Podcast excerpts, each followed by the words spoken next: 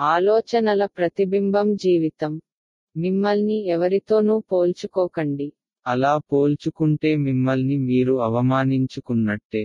ప్రపంచంలో ఎనిమిది వందలు కోట్ల జనాభా ఉన్నప్పటికీ నా పాత్రను మరెవరూ పోషించలేరు కాబట్టి నేను ఇక్కడ ఉన్నాను. అదేవిధంగా మీరు చాలా చాలా ప్రత్యేకమైన వారు మరియు మీరు మీ పాత్రను నిర్వహించడానికి వచ్చారు. కాబట్టి దయచేసి మీ జీవితాన్ని ఎవరితోనూ పోల్చుకోకండి. అప్పుడే మీ జీవితం బాగుంటుంది.